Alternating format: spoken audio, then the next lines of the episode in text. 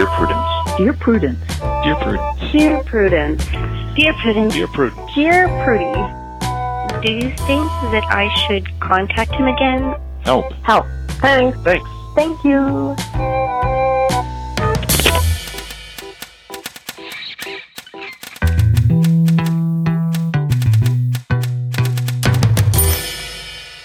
Welcome back to the Dear Prudence Show once again. And as always, I am your host, Mallory Ortberg, also known as Dear Prudence. I want to talk about the worst thing that can possibly happen to you, um, which is that someone could get mad at you while you are driving. Um, if you are anything like me, and you are, you are all exactly like me. That's why you listen to this show. That's why we connect. That's why this works.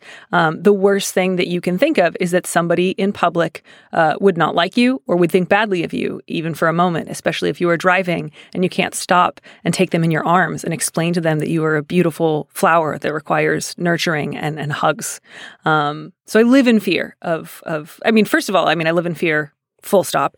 Uh, I, I, I live in fear of doing anything that would upset a pedestrian, much less harming a pedestrian. I try very uh, hard to drive as safely as possible. And every once in a while, I will worry because I will drive past a crosswalk. And then after I have gone through the crosswalk, someone will walk up and cross the street. And I worry they think that I did something wrong by driving through, even though they weren't there. So I will look in my rearview mirror to see if they are looking at me. They're not. Um, no one is thinking about me that much. Uh, but I, I, I, still I live in fear of that every day. And I realized this afternoon I was doing it again, um, and I realized that that what I'm worried about is a story that I heard from a friend of mine that terrifies me every time I get in the car, which is that he was uh, merging onto the freeway uh, and without realizing it, cut somebody off. Um, and then that driver, uh, you know, veered out of the lane quite quickly, pulled up alongside of him, rolled down his window, and gave him a thumbs down which is so much more painful than flipping somebody off. Like just the idea that a stranger would look at you and say, you know what? Thumbs down to you today. Uh, it just fills me with terror and anxiety. I don't ever want that to happen to me. I, I, I, frankly would appreciate it if every time I left the house, people just handed me business cards that said, You're doing okay. Uh, I don't think that's too much to ask of the world. I don't think that's an inappropriate uh, or, or excessive need. Um, and I'd really appreciate it if you would all just start giving me thumbs up in public. Um, so that's my request uh, to all of you. Um, I'd like you to start uh, executing that request immediately. Thank you for your time. Okay, and with that, uh, I'd love to welcome Jasmine Sanders to the studio. She is a writer. She is based in Chicago. Uh, she probably never gets a thumbs down from strangers when she's out in public. Jasmine, welcome to the show. Thank you. Do you uh, do you two live in fear of the disapproval of strangers, or do you have a more fully articulated sense of self? Um, I'm usually the stranger that gives people the thumbs down. So oh, you're wonderful. Congratulations. That must feel really good. It does. I'm the judgmental person that like other people are afraid of. So no. It's it's wonderful. I, I that makes me really happy for you and I just want to wish you. a lot of joy in that. Thank you. Um, thank you. I, I actually am so glad that you mentioned that because I uh, I was back on Twitter last night just scrolling through your timeline as I periodically do um, because it fills me with joy and you were on this little bit of a tear about the idea of shame and i was so interested in it because i'm so interested in the way that we talk about shame um, and sometimes the way in which we can be quick to say shame is the worst thing that can happen and we should never feel it um, yes. I, I, don't know if you remember that kind of thread that you were on but you sort of talked about how it feels like there's a lot of ways in which it seems like feminism particularly like mainstream white feminism seems really eager to just get rid of or eradicate the idea of shame and that, that you have a lot of feelings about that yes. and since it's my show i kind of wanted to make you talk about it if you don't mind. For sure. So that tweet in particular was in response to someone who um, had asked just one of those like lifestyle threads, how do you feel about abortion? And I said, you know, pro choice till I die, but I feel really complex about having or about getting an abortion myself. And I kind of disagree with a lot of the popular feminist rhetoric that's kind of like, oh, an abortion is like, you know, it's like a root canal, like have one with your coffee and shout your abortion. And there's kind of this push to, I mean, I get that they're normalizing it, but to also minimize the experience, which I understand. Right. And I just totally don't feel that way. Like I was saying that you can feel however you want about your abortion. Like maybe I know people who are ashamed of it and I feel like that's fine as well. And it feels like so much of feminism, especially like white feminism, is mitigating the shame of white women. And I was just like, you don't have to be ashamed of your abortions, white women. There's so many other things you could be ashamed of, like your vote. Right. That uh, that's the pull quote for the episode right there. By the way, we're we're good. Um, we're good on the marketing copy. I think uh, there's sort of two ways in which I find that really really interesting. One of which is whenever there's a sort of big narrative uh, that like a group or an organization tries to push in order to counteract some sort of legislation or social stigma, a lot of nuance gets lost, right? Like Yes. there's this sort of idea that for the greater good, the only message we need to send about abortion is don't feel ashamed. Right. Um, and I, I understand why some people consider that to be politically necessary, but anything that requires a sort of uniformity of experience makes me Yes. really nervous. Um, and, and we see that in a lot of other issues around feminism too, right? Like anything that's like all women do this kind of automatically pushes to the side the experience of like women who are not cis or women who are not white or women who are not straight um, in a way that I think what you lose um, is is is often as, as serious as what you gain, and we should sort of ask ourselves like, what's the trade off necessary in order for us to push this message? And Absolutely. Um, it's something I've written about before um, in an essay I wrote for Lenny Letter talking about um, a miscarriage I'd had and my really complex feelings about it. And again, it's just something that I feel like it's not necessarily something we don't talk about, but there's this sort of singularity of the narrative that, you know, there's only one way. Like women who get, women who have a miscarriage are always presumed to be like heartbroken and devastated mm-hmm. about it and it's a loss in a certain way that I didn't feel. And then on the opposite end, an abortion I feel like we're pushing this narrative that it, you have to be really cavalier about it and you know shout your abortion when I don't feel like that's everyone's truth and I feel like it should be fine for it not to mm-hmm. be. And the, the sort of bigger question behind that, right, is like, what's the purpose of shame? Can shame ever be useful? Can shame ever be anything other than supremely damaging? Is Yes. shame something that we should seek to eradicate in all aspects of our life, or are there ways in which shame um, is necessary? And and I, I mean, I definitely come down on the side of there are types of shame, um, like that I think are deeply damaging and have more to do with uh, control and forcing other people to conform to something than anything else. And that sort of shame is absolutely not useful, not helpful, something that we should um, push back against. And that there are other types of shame uh, that I think are okay. Like it is okay to feel shame about something sometimes and to say, Yeah. I don't feel good about this. I'm not happy about it. I'm not proud about it. And that's okay. This feeling won't kill me. Um, and I can experience it and, and figure out how I want to process it. Yes, absolutely. Well, with that in mind, I'd love to jump into some of these questions, uh, each one of which is just like a beautiful diamond of a doozy. and uh, yeah, and just see what we can pull out. Okay. Fabulous. So the first letter is just called to adopt or not to adopt.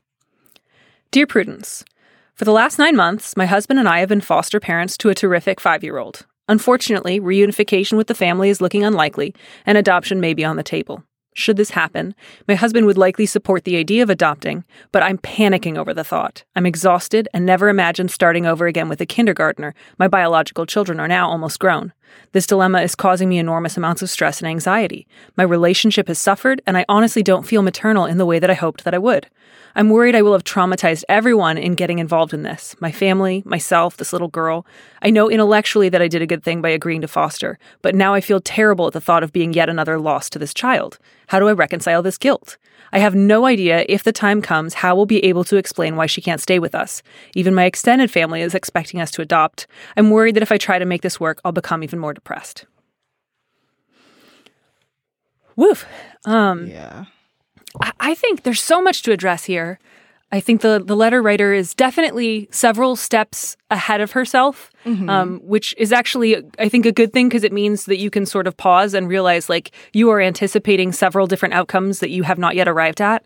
Um, but I think the thing that I really want to look at first is that sentence. I know intellectually I did a good thing by agreeing to foster.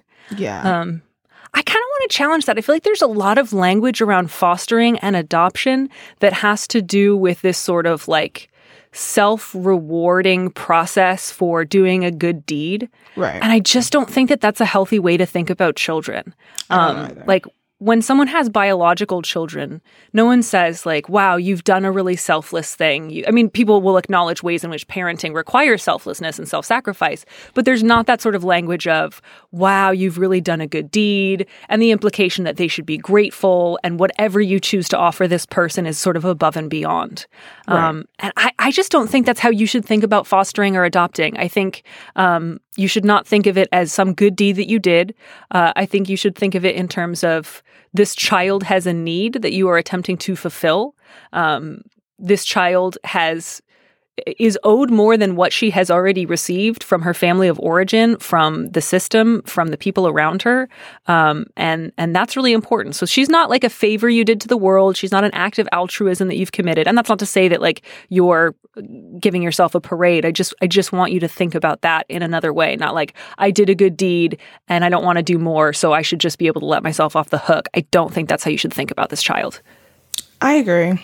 I feel like that stuck out to me too, reading it, the idea. And I feel like a lot of her agonizing over the decision is because she wants to do the thing that makes her a good person. You know what I mean? As opposed to the thing that may be best for the child in the end, as well as for herself. Right. And yeah, that'll be helpful to you as you make your decision. Like, if you're worried about, I'll either be a good person, adopt this child, and be sad, or I'll be a bad person but happy. I think that is setting yourself up for for failure. And I think you should, again, like you said, eh, continue to think of this as what's right for this girl. Um, I don't know uh, exactly what the system is like in this particular letter writer state, but like often people can become foster parents without necessarily setting up a foster to adopt scenario. Like mm-hmm. I, it's my understanding that it's not unusual to foster a child for a short period of time, and then if reunification proves impossible, like you are not the next uh, the the next logical choice for adoption. Like that child may move on, right? Like that's Yes. my understanding of it. Yes.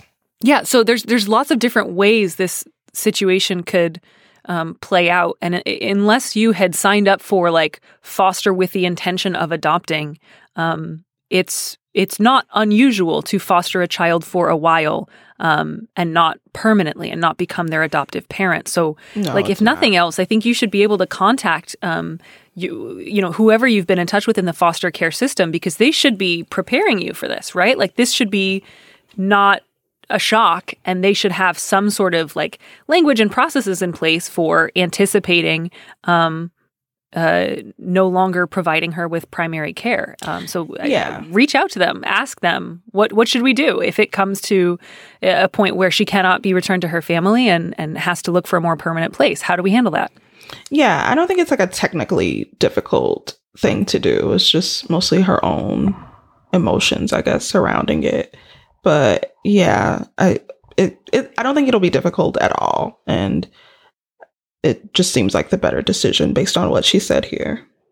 Right. So, uh, do you think the next step is talking to her husband? Like, uh, you know, I know adoption is not currently on the table, but she's already like anticipating that it will be. Like, what do you think her next move needs to be? Yeah, I think her de- her next move definitely needs to be talking to her husband and sort of proceeding from there. So I would try to get on the same page as her husband. And it's kind of one of those things where if one of you says no, then the decision is automatically no. You know what I mean? Like I don't think you can Right. proceed or you should proceed with one of you being into it or one of you being all for it and the other one not. So I think Right. it should be one of those decisions. I think that's just a great rule in general when it comes to parenting children of any kind. Uh, if there's if it's not a unanimous Yeah. vote, the answer's no. The no's carry the day. Yes.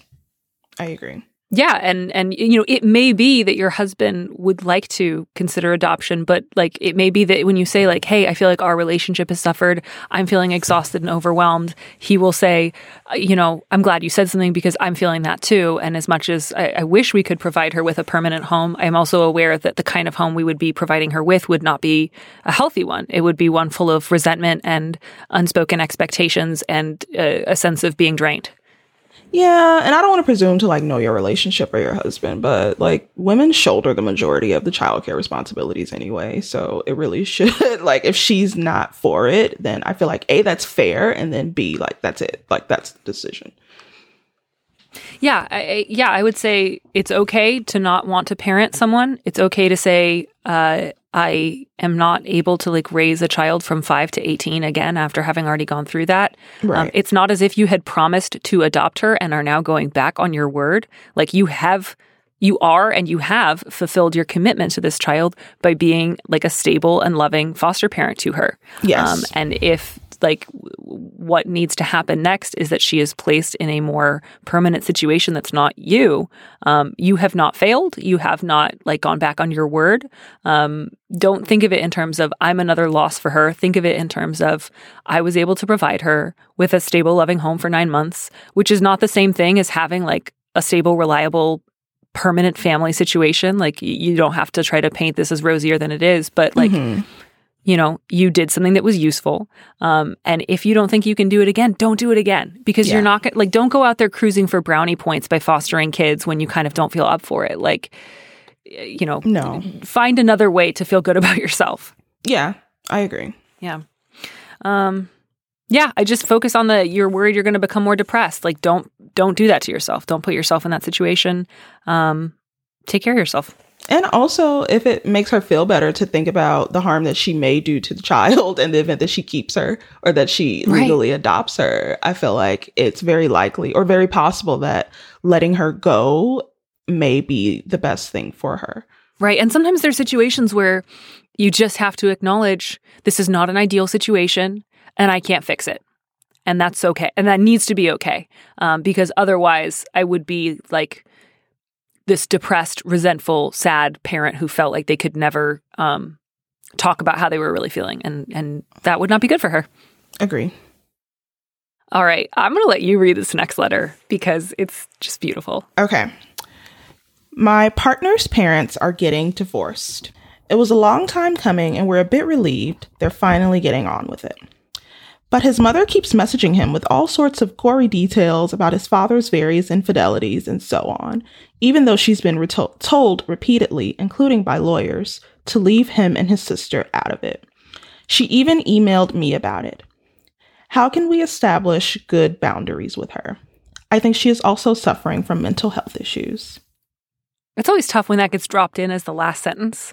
Like, what makes you think she has mental health issues? And and what type of mental health issues? And and does she have a support system in place? Like that's that would really affect my answer and i feel like uh, i'm not quite sure how to address that possibility. Like she could just be in a really bad place and is acting out in a way that feels um, wildly unhealthy and out of character, and that's actually just has to do with the situation, or it could be that she has some sort of untreated mental illness that you need to encourage her to seek help around. I, I think the letter writer will have to be the best judge of uh, where they think she falls in that spectrum.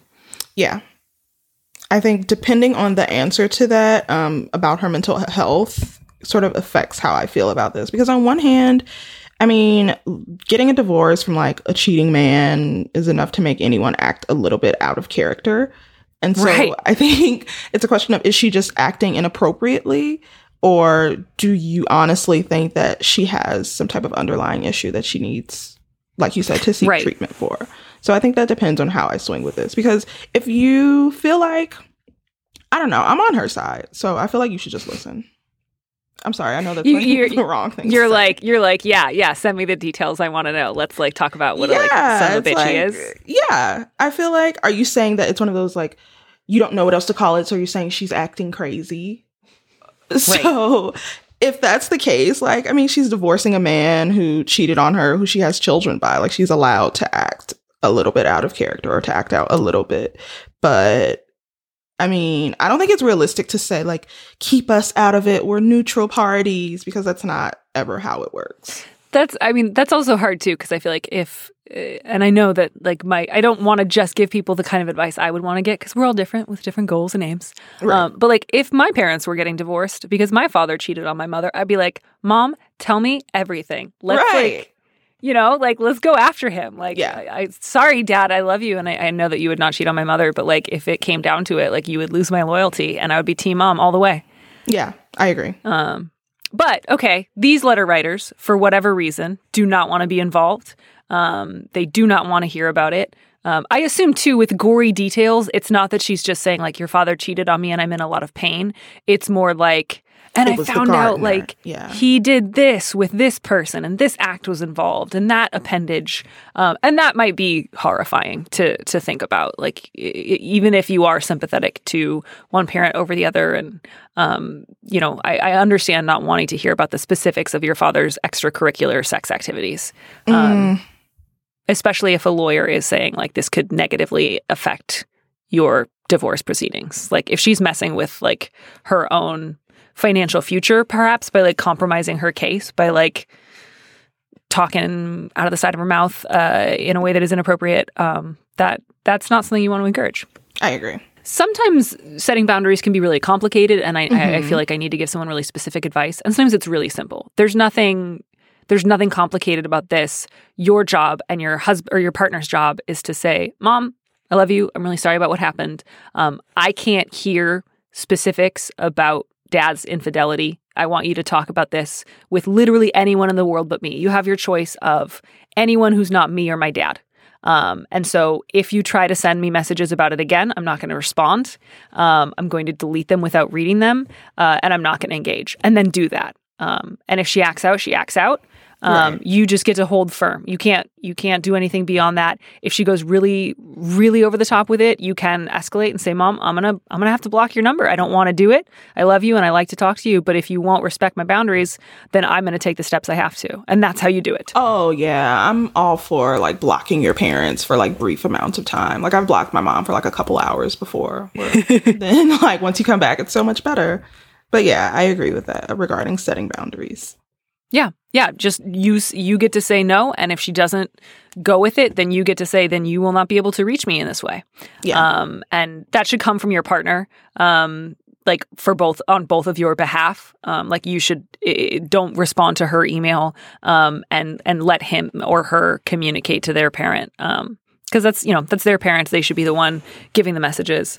Should. and and set up a filter for her email, right? Like just go to if you have Gmail, go into Gmail. It's really simple. Set up a filter, have it skip the inbox, go to a special little like wasteland um, that you just don't look at again, unless you are worried about her mental health and you need to keep a record. In which case, like you can maybe just keep them all in a little um, corral and then check and see if there's anything in there that worries you or that you think might pose a threat to her safety or the safety of others. But yeah, um, do not do not waste time reading these messages.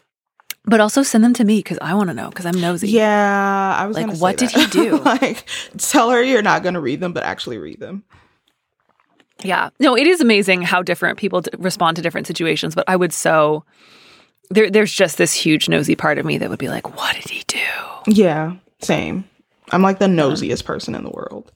Probably the letter writer's response is healthier than mine. In which case, congratulations. Um, Yeah, you have out you have out prudenced prudence. right. All right.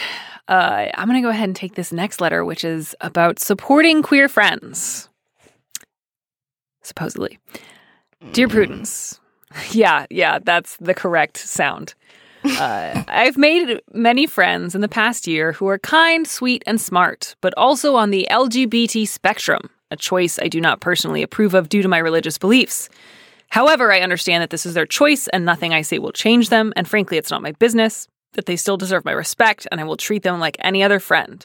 But is it wrong to listen to them discuss their sexuality, give them advice that doesn't try to convert them, and pretend that I agree to their choice while secretly disapproving of their decisions? I do this with all my friends who make choices I disapprove of, for example, promiscuity, alcohol, drugs. But is it morally wrong or deceptive to pretend I support their choices when I don't? Just to be clear, I would never talk about anyone behind their backs. I don't believe in that sort of cruelty. This letter is amazing. I Yeah, I don't know that I've ever gotten a letter from somebody who was religiously conservative. Uh, I'm not. I'm not sure what religion, but like religiously conservative in such a way that they didn't approve of somebody being queer, um, but uh, who who wasn't just like saying once I disapprove and I'm not going to talk about it, but is like actively pretending to be affirming and is word like this is kind of beautiful in It a is. very very weird way. Like I guess good for you. Yeah. Yeah, this person's like pure. She doesn't approve, or they don't approve of like alcohol, promiscuity, drugs, queerness. Yeah, no. I, I mean, is it deceptive? Yes. Uh, is it wrong? not necessarily, right? Like you asked those two questions, and I, am going to have to go with like six of one, half a dozen of the other. That's right. not the correct use of that phrase, but like, yeah, it is deceptive. Um, it's also kind and respectful. Um, so I guess go for it, frankly.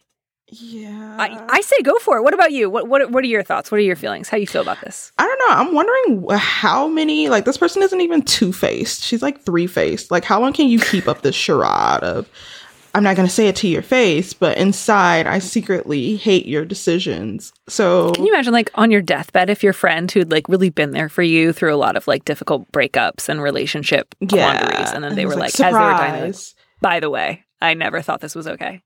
Yeah, I'm it's kind of, really strange. I'm I'm wondering. Yeah. Here's what I'm wondering: if this person is pretty young, um, and possibly in their freshman year of college, they just said, "I've made many friends in the last year um, who are on the LGBT spectrum," which I don't think whatever that's a, that's an interesting phrase but sure um, and i'm kind of wondering like if is this your first year of college is this the first time in your life that you're like meeting gay and bi and trans people um, and and it's sort of just getting to a point where you're like, I still want to hold on to these like old ideals, but I also really care about these friends and I know that it won't make them feel loved or change anything if I let them know that I disapprove. And this is maybe the first step in like slowly realizing, oh, they're actually they're actually doing okay. I decided that this person is Amish and they're on is it like Rumspringa? Like the Oh my goodness. They're allowed to like leave the Amish colony. I, I believe that that's the name, yeah. Yeah, and then that's just what I've decided. So Okay. Um yeah, is it wrong to listen to, I mean, answering the question is it wrong?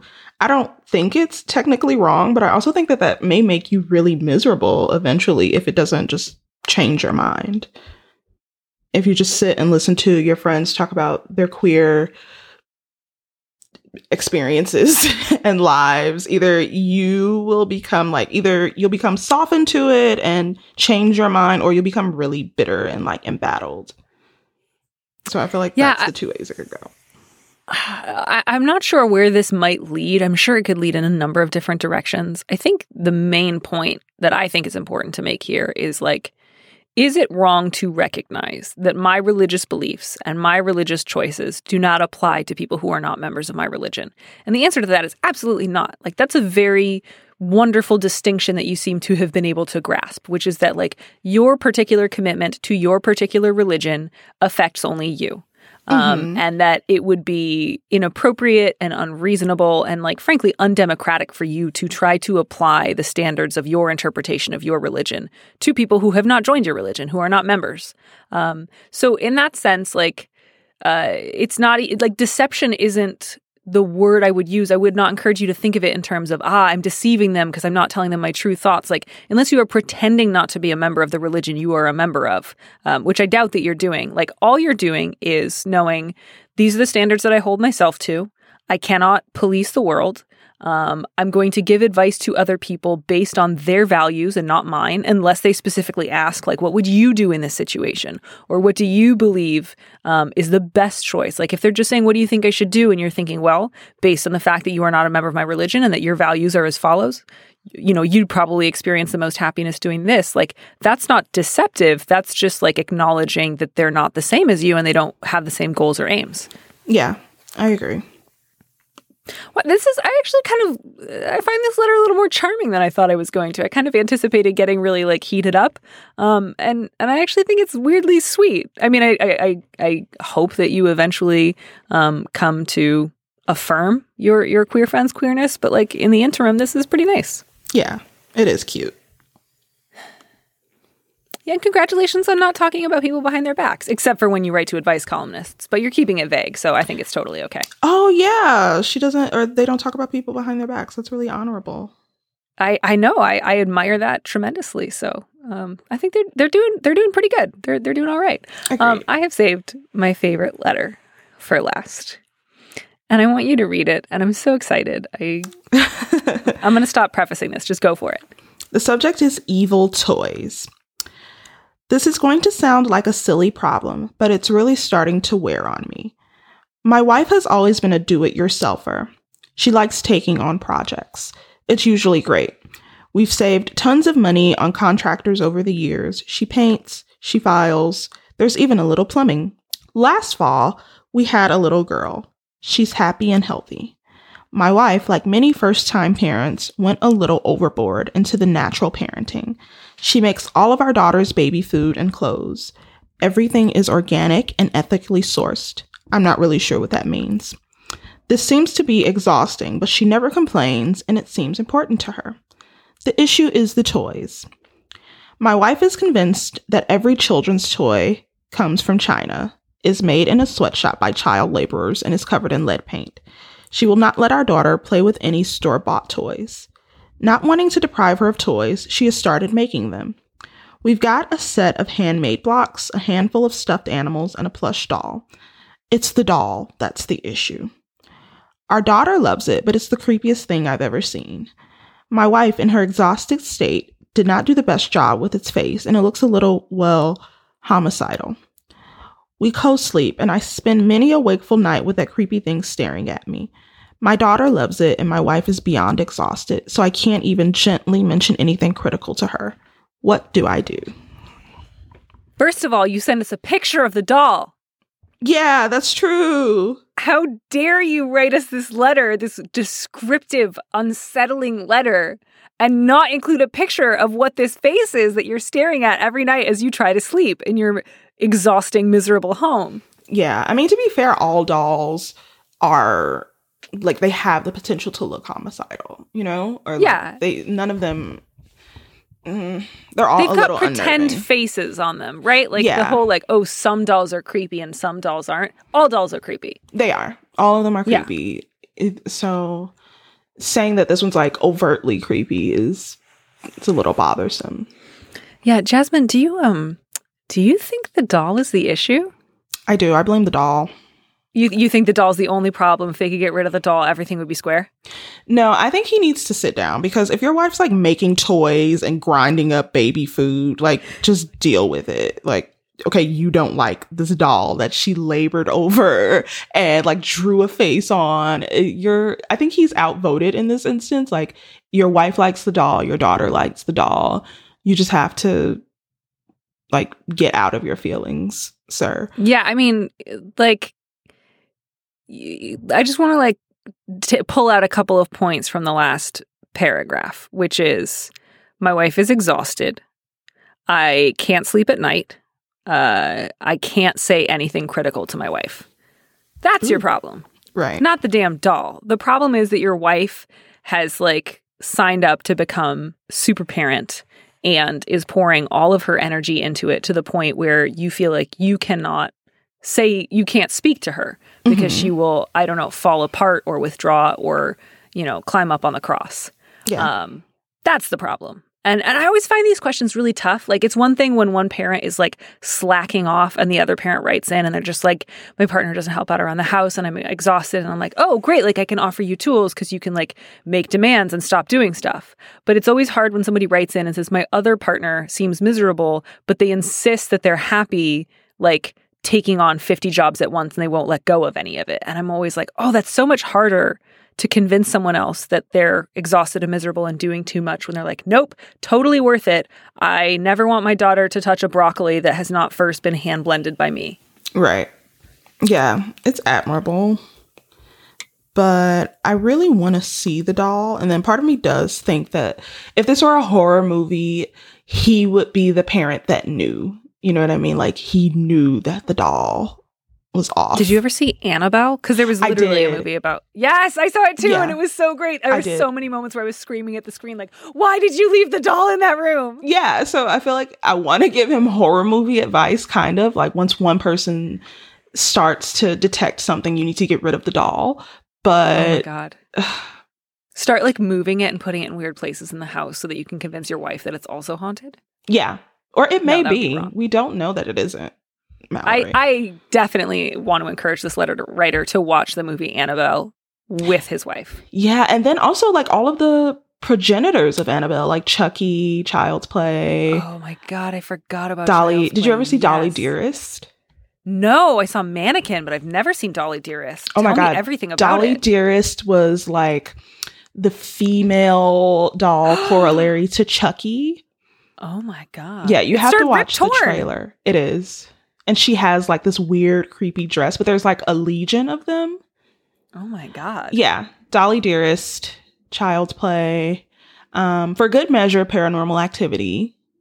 Oh And- yeah, yeah, yeah, Yeah. Um, also, there was another one with dolls, wasn't it? Um, Insidious. Yeah, I, I mean, we've got some great movie recommendations for you. I would also add to that list the Brave Little Toaster. It's not quite toys, but they're all like sentient, inanimate objects in a way that I found really upsetting as a child. And there's a couple of scenes that are really terrifying. Really? Um, Yeah. Oh God, it's like this kid has this cabin, this summer cabin he visits all the time, and he has a couple of like possessions that are obsessed with him, and it's a toaster, a lamp, a clock radio, a blanket, and a vacuum cleaner. And like the kid's family eventually sells the cabin and they move to the city, and the like the objects are so obsessed with being returned to their master uh, that they decide to like journey to the city. And like the first thing that happens is this like very upsetting air conditioner dies in front of them, like just like in this very again like it has like a heart attack and dies, and they're all just distressed. And then they have to go find him, and like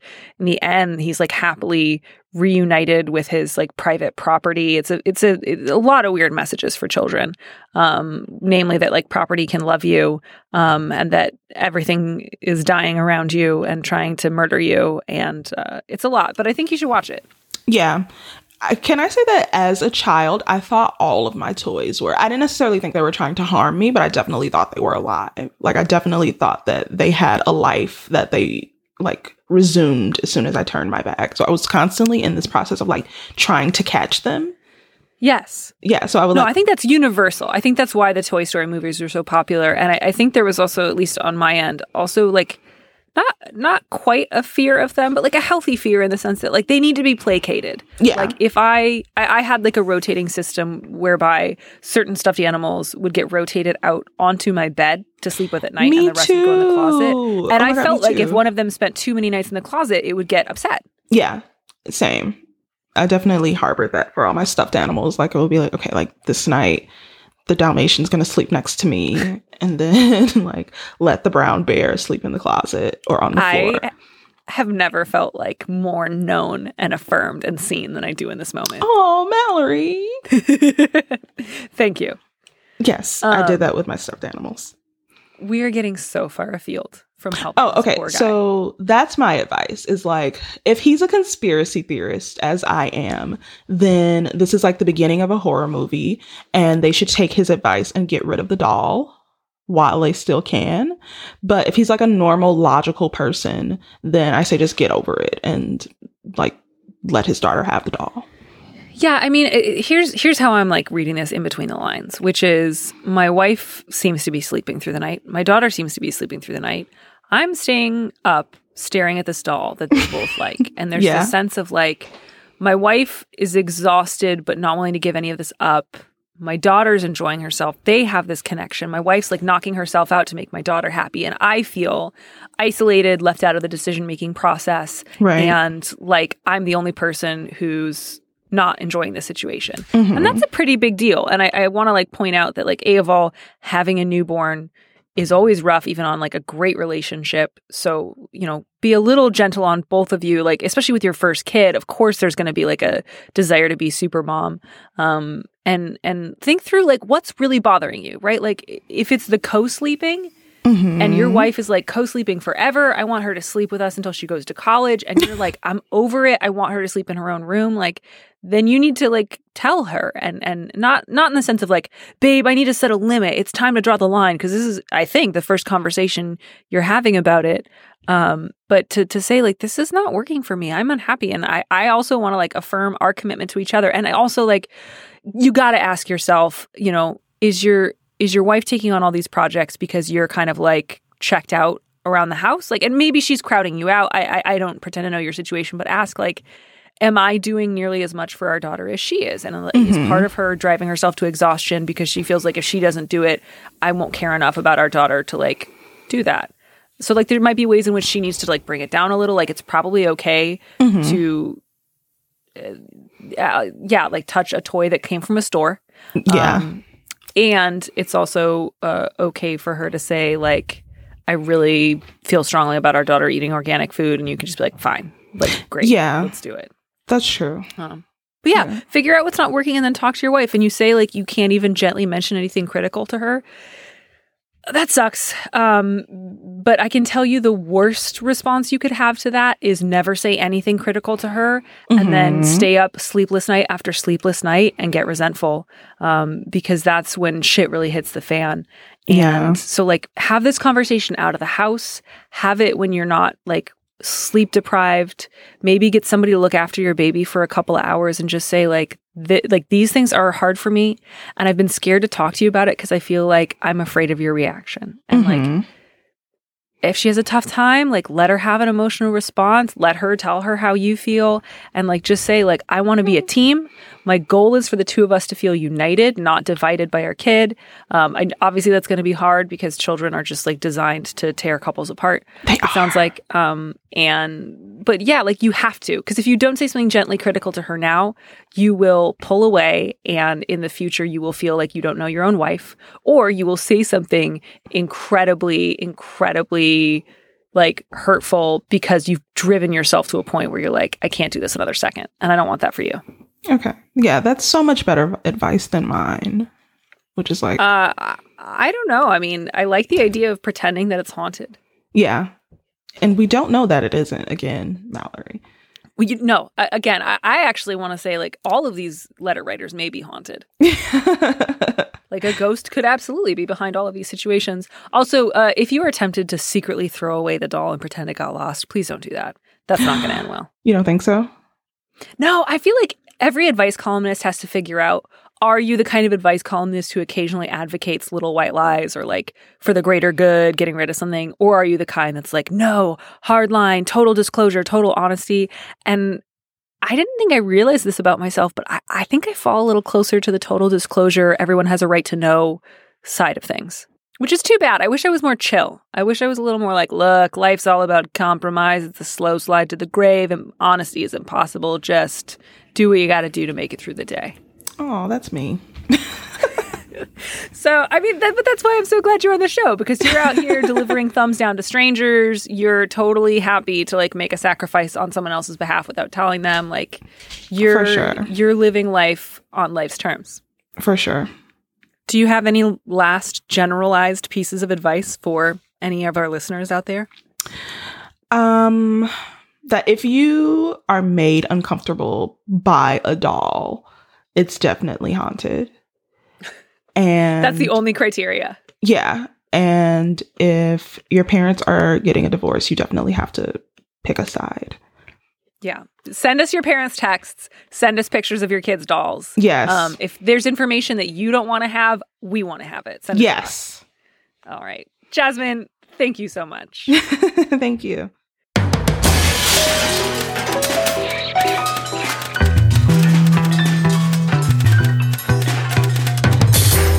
If you or someone you love believes that there is a doll in your home that may be haunted, possessed, or otherwise infernally implicated, please send a picture and a brief description to prudencepodcast at gmail.com.